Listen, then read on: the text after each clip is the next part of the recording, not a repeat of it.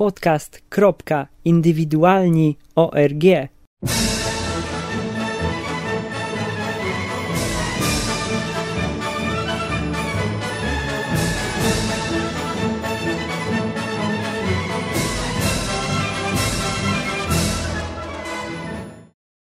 Podcast indywidualny, odcinek 15. No, witam wszystkich słuchaczy. Dzisiaj odcinek z gościem, z gościnią. No, z Agnieszką. Dzień dobry. Agnieszka już raz była słyszana u mnie. Kiedyś puściłem kawałek jej piosenki pod koniec odcinka, któregoś. No i właśnie zaprosiłem, żeby mówić o muzyce między innymi. I Agnieszka nam przybliży troszkę temat muzyki klasycznej. Bo ja lubię muzykę klasyczną i często w podkładach właśnie puszczam coś. A, muzyka klasyczna, no to jest dość szerokie pojęcie. E, Jeżeli tak chcecie się zastanowić nad tym, to obejmuje wszystkie wieki, począwszy od odkąd człowiek w ogóle zaczął myśleć, czyli od jakiejś starożytności do obecnych czasów. Trudno teraz właściwie zdefiniować w naszych czasach muzykę współczesną, klasyczną, bo jest tak różnorodna, że czasami podpina się ją pod jazz albo pod y, muzykę popularną. No ale generalnie jest to muzyka dla ograniczonej ilości słuchaczy. Nie wszyscy rozumieją i dostrzegają piękno tej muzyki. Mm, można by o niej mówić godzinami, ale co konkretnie Cię interesuje, Krzysiu? Bo ja miałem taki pomysł, że ty będziesz polecać różne utwory i one sobie będą leciały najczęściej w podkładzie. Aha, No, no w dobra. sumie to od czego można zacząć? No ja bardzo Może lubię... epokami. Epokami. Znaczy, no tak jakoś od początku. No dobra. To e, na przykład jest ciekawa e, ze, ze średniowiecza. Jest e, jeden ciekawy utwór, który mi się e, podoba. E, jest autorstwa kobiety wyjątkowo i nie jest to anonim, jak to bywa w średniowieczu. Jest to Hildegarda e, z Bingen. No i tam może nie jest to, ja nie przepadam za muzyką średniowieczną, ale no jest to dość ciekawy taki rodzynek. Kobieta coś na, napisała i jeszcze mamy do tej pory jakieś nuty. Em, później mamy e, renesans. Nie przepadam za renesansem. Dopiero moje, moje klimaty się zaczynają od klasycyzmu. No ale skoro Moje też, musiałabym... moje też. No. Brawo. Mozart. Tak właśnie. Ale skoro musiałabym coś wymienić, no to oczywiście sobie teraz nie przypomnę. Ale warto powiedzieć, że była mm, po prostu bardzo dużo literatury było polskiej z y, epoki renesansu, aczkolwiek wszystko zaginęło.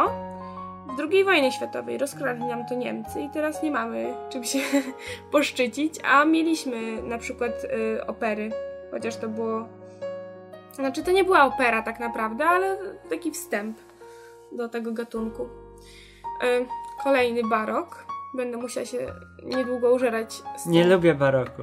Ale uwierz, Znaczy, momentami, ale jak tak jakoś jest coś lżejszego i wolniejszego, bo te szybkie to zwykle przebajorowane są piosenki. no no, masz rację, ale no nie można pominąć oczywiście Bacha, no, który wyjątkowo piękne rzeczy pisał. Może to też nie mieści się w mojej jakiejś estetyce i guście, ale no Bach jest wy- wyjątkową postacią w muzyce. To on tam stworzył kontrapunkt i dzięki niemu mamy takie piękne frazowanie teraz. Ostatnio Bach leciał na korytarzu naszej szkoły. Wiem, Bo słyszałam. puściłem tylko właśnie coś ładnego, wolnego. A takie szybkie to on tam tylko. Nie no, nie powiem, że bajerował, ale mi się to nie, nie za bardzo. No. A, E, a taki drugi kompozytor, który mi się... No właściwie jest, jest jeszcze dwóch. E, Vivaldi. To, to Też chyba lubię. wszyscy słyszeli, prawda? Cztery pory roku. E, I niewiele wie osób, że on właśnie pisał opery na, na dużą, e, duży skład orkiestrowy. E, No i oczywiście mi się podoba Corelli. Jest taki mniej znany kompozytor, ale wpisał wyjątkowo piękne rzeczy na kwartet smyczkowy. Tak. Kolejna epoka to jest już klasycyzm, wcześniej wymieniony. E, Oczywiście takimi przedstawicielami głównymi jest Mozart, Beethoven i Handel. Albo Haydn. Zawsze mi się to myli. w każdym razie, y, no, o geniuszu Mozarta chyba słyszał każdy. Od y, jakichś takich miniatur typu Eine kleine Nachtmusik albo no, każdy zna ten motyw Wyszły w pole kurki 3, to właśnie z jego on, tak? on zaczerpnął z francuskiej piosenki ten motyw i napisał y, bodajże 25 wariacji na ten temat. Mam ciekawostki. Jedziesz.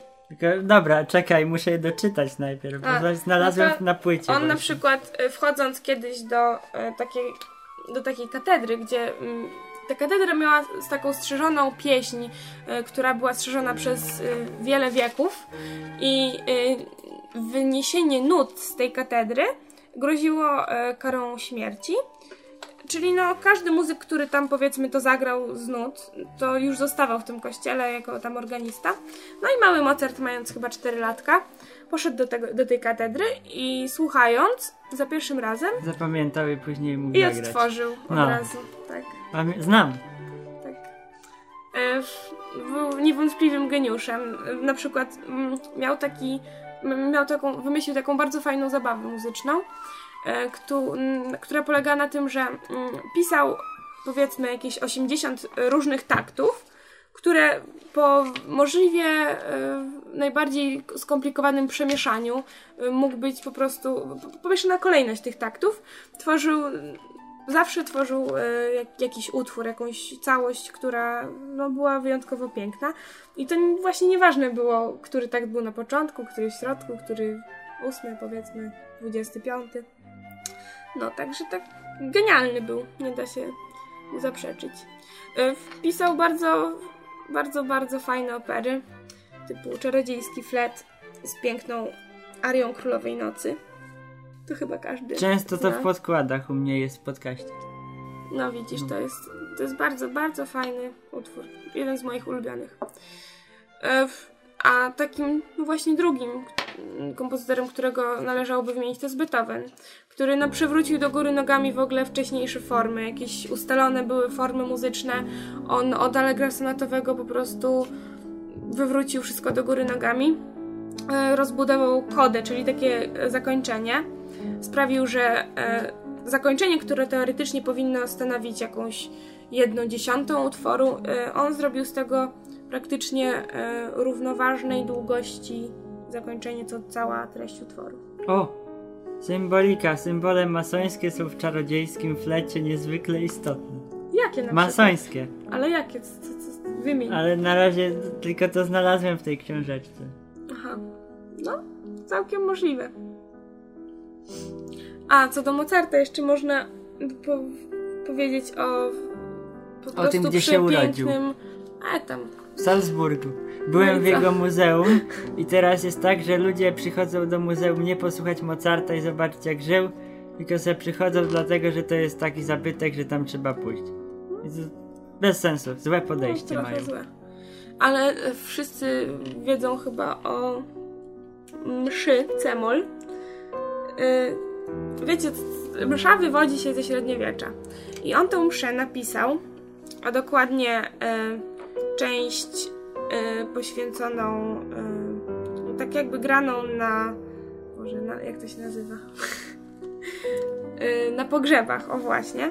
Requiem? Rekwiem, tak? No tak. I on nie dokończył tego rekwiem. To jest to demol? Może i demol, nie cemol, ale to, to nie wiem. Dies ila? Irre, nie ila. To jest irre na pewno, a nie to jest irre. No, w każdym razie jedna z piękniejszych mszy. Bo ja to chyba mam na płytach. No, może Tak? Tutaj, tu jest tutaj na liście? Myślę, że no tak, to jest cała msza ja z puszczę. poszczególnymi częściami. To w tle będzie. Dobrze. Bo ja mam z 10 płyt, bo ja uwielbiam. Lubię Mozarta, no fajny jest. A, no i co do Beethovena, tak powracając do jego tematu, to y, on naj, najbardziej znaną dziewiątą symfonię, czyli ten motyw z Odą do radości, napisał będąc kompletnie głuchym. Czyli miał tak fantastyczną pamięć dźwiękową, miał słuch absolutny. Słuch absolutny nie polega na tym, że się bardzo dobrze słyszy, tylko polega na tym, Że że... się dźwięki rozróżnia. Tak, i rozróżnia się po usłyszeniu ich na przykład. Wiem, słysząc cera skreślne, że to jest właśnie ten dźwięk. A on kiedy stracił ten słuch? Od początku? Nie. Nie, nie, on stracił słuch mając chyba. Oj, nie wiem. W każdym razie jakieś 5 lat, I już 10 umiał lat grać. przed swoim życiem, y, końcem życia. Tak, umiał już grać wtedy. Aha, już był no, kompozytorem no. wziętym. No. Także tak. E, kolejny, kolejna epoka to jest romantyzm. Romantyzm. Jest fajną epoką. E, tutaj się zaczyna taka trochę już... Chopin. No tak, Chopin, ale widzisz, Chopin to jest taki jeden biegun romantyzmu. E, muzyka, mm, sam, muzyka sama dla siebie, bez jakiegoś tematu, tylko jakieś powiedzmy nawiązania do Uczyć. tradycji Mhm. typu e, mazurki. A mazurek to oczywiście nie jest taniec polski, bo to jest taniec stylizowany.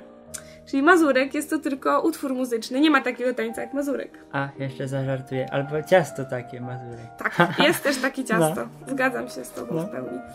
No i właśnie to był jeden ten, ten biegun muzyki absolutnej, czyli takiej, która, mm, w której nie ma jakiegoś śpiewania, ewentualnie jest tytuł i to jest cały, cała treść utworu.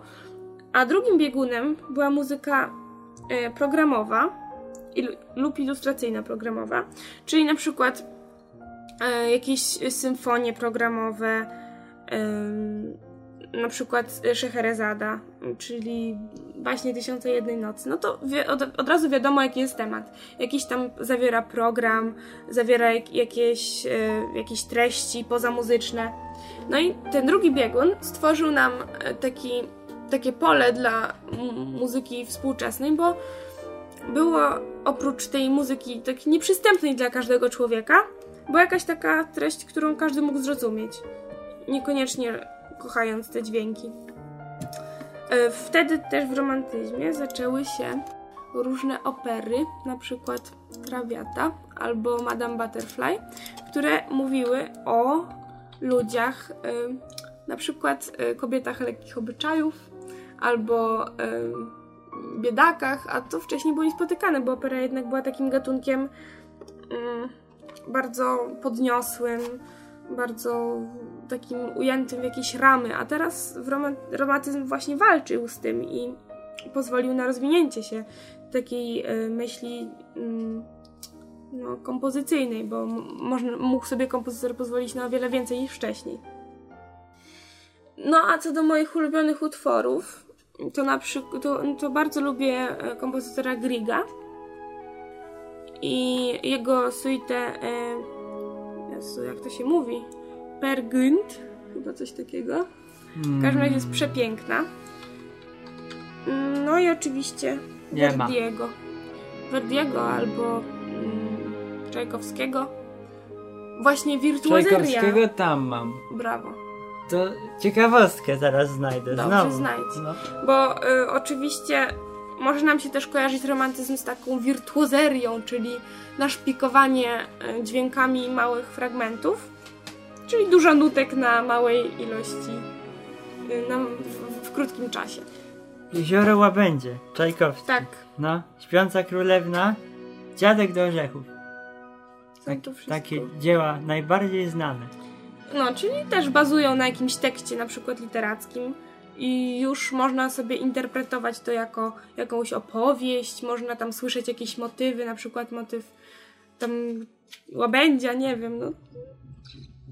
Właśnie tak to wyglądało.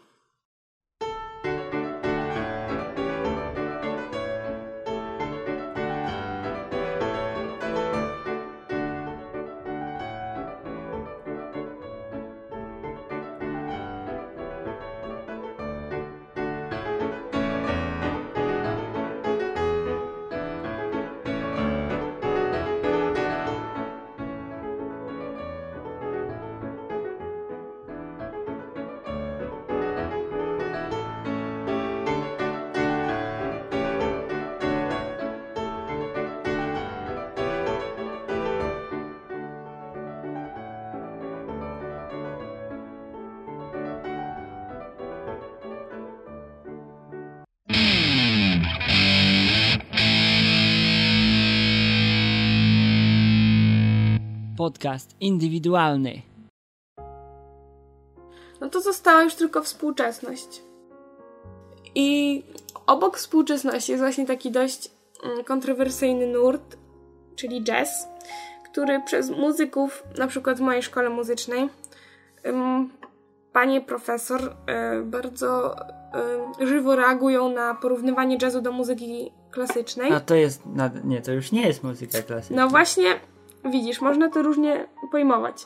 Moim zdaniem mm, ma elementy muzyki klasycznej, no bo mimo wszystko jest oparta na jakichś e, w jakichś tonacjach jest umieszczona, jest oparta na improwizacji. Jest to no, muzyka bez śpiewania teoretycznie. W sumie tak. Nowy, stary pomysł w nowej formie. No właśnie. I u mnie w szkole muzycznej właśnie nikt y, nie porównuje jazzu do, nie zalicza jazzu do muzyki klasycznej, aczkolwiek warto o nim wspomnieć. A co do współczesnych, y, no to właściwie możemy na bieżąco przejrzeć y, historię. Dobra. W każdym razie współczesna muzyka klasyczna opiera się na, często opiera się na jakichś dysonansach, czyli brzmieniach, mm, które, dźwiękach, które ze sobą nie współbrzmią. Nie, nie jest taka to przyjemna dla ucha muzyka mm, jak wcześniej, w poprzednich epokach. Aczkolwiek, no, moim zdaniem e, w tej epoce najważniejszy jest pomysł na jakiś utwór. Chodzi o to, żeby był oryginalny, żeby walczył z jakimiś formami muzycznymi, żeby przełamywał kolejne bariery. Na przykład ostatnio słyszałam e, taki utwór muzyczny. Mm, pianista i 12. Mm. Oj, nieważne. W każdym razie polega na tym, e, że siedzi pianista przy fortepianie i przez 12 minut, e, nie, przepraszam, przez godzinę siedzi i nie gra. Robi wszystko oprócz grania. Stuka sobie, je, przesuwa się, poprawia krzesło, trzaska klapą od fortepianu, ale nie gra. I właśnie to jest taki dość, dość widoczny kontrast. Nie ma tego w Google. Możliwe. Albo trzeba by szukać jakoś specjalnie. Ale to nie jest tytuł Pianista I. Nie? Nie. Aha. Ja nie pamiętam jaki jest tytuł. Dobra, Wspomożemy się czymś, czy tak raczej jedziesz z własnej głowy? Nie no, wszystko jadę z głowy. Nie wiem, czym się można wspomóc. Nie przypadam za muzyką współczesną, bo jak mam się męczyć przy jakichś dźwiękach, które y, godzą w moje, w moje uszy, no to wolę sobie posłuchać klasycyzmu. Znaczy współczesną taką klasyczną. Tak. No, no bo współczesną to jest też wszystko inne. No, współczesna muzyka, no to to już nie jest klasyczna, prawda?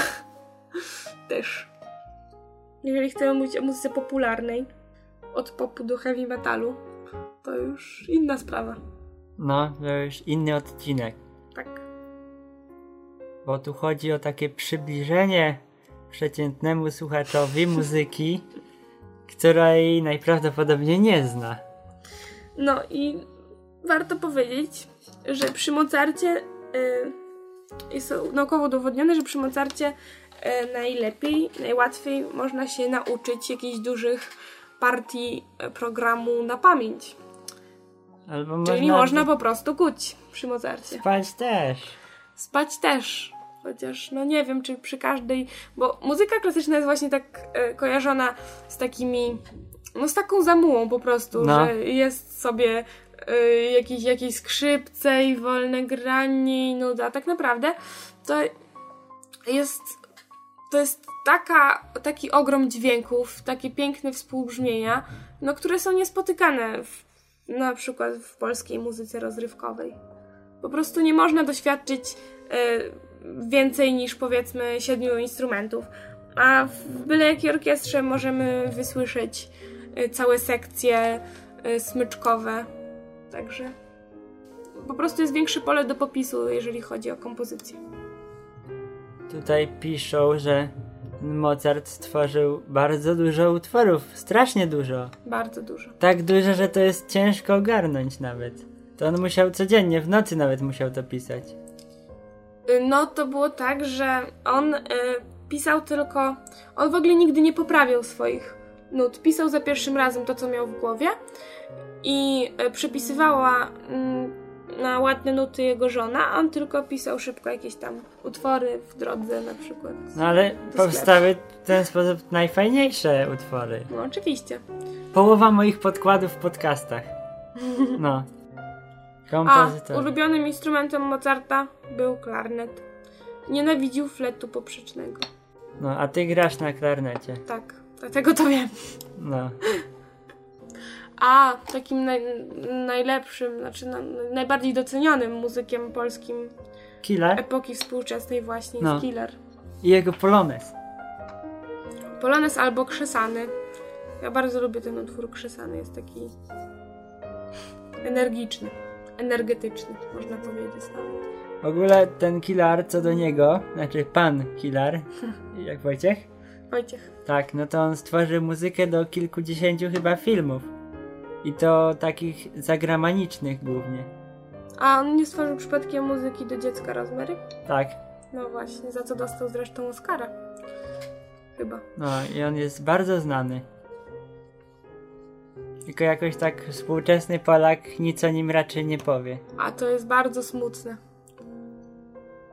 No, to bardziej znany jest w Europie generalnie niż tutaj, gdzie już się urodził. Słuchajcie muzyki klasycznej, No, żeby być bogatszym, żeby mieć bogatsze wnętrze i zwracać uwagę na dźwięki inaczej niż przeciętny człowiek, tylko brać y, muzykę, chłonąć ją całym sobą i doświadczać jej, a nie tylko słuchać. no, dobre podsumowanie. I zacznijcie może lepiej, najlepiej, najlepiej od klasycyzmu. Tak, jest to zdecydowanie naj, najprostsza muzyka klasyczna No, do odbioru. od Mozarta najlepiej. Popieram. Nieważne, czy jest poniedziałek, środa, piątek czy niedziela. Ważne, że słuchasz podcastowej kawiarenki Papa Cafe. Odwiedź mnie na www.lukasz.rzeszow.pl Zapraszam.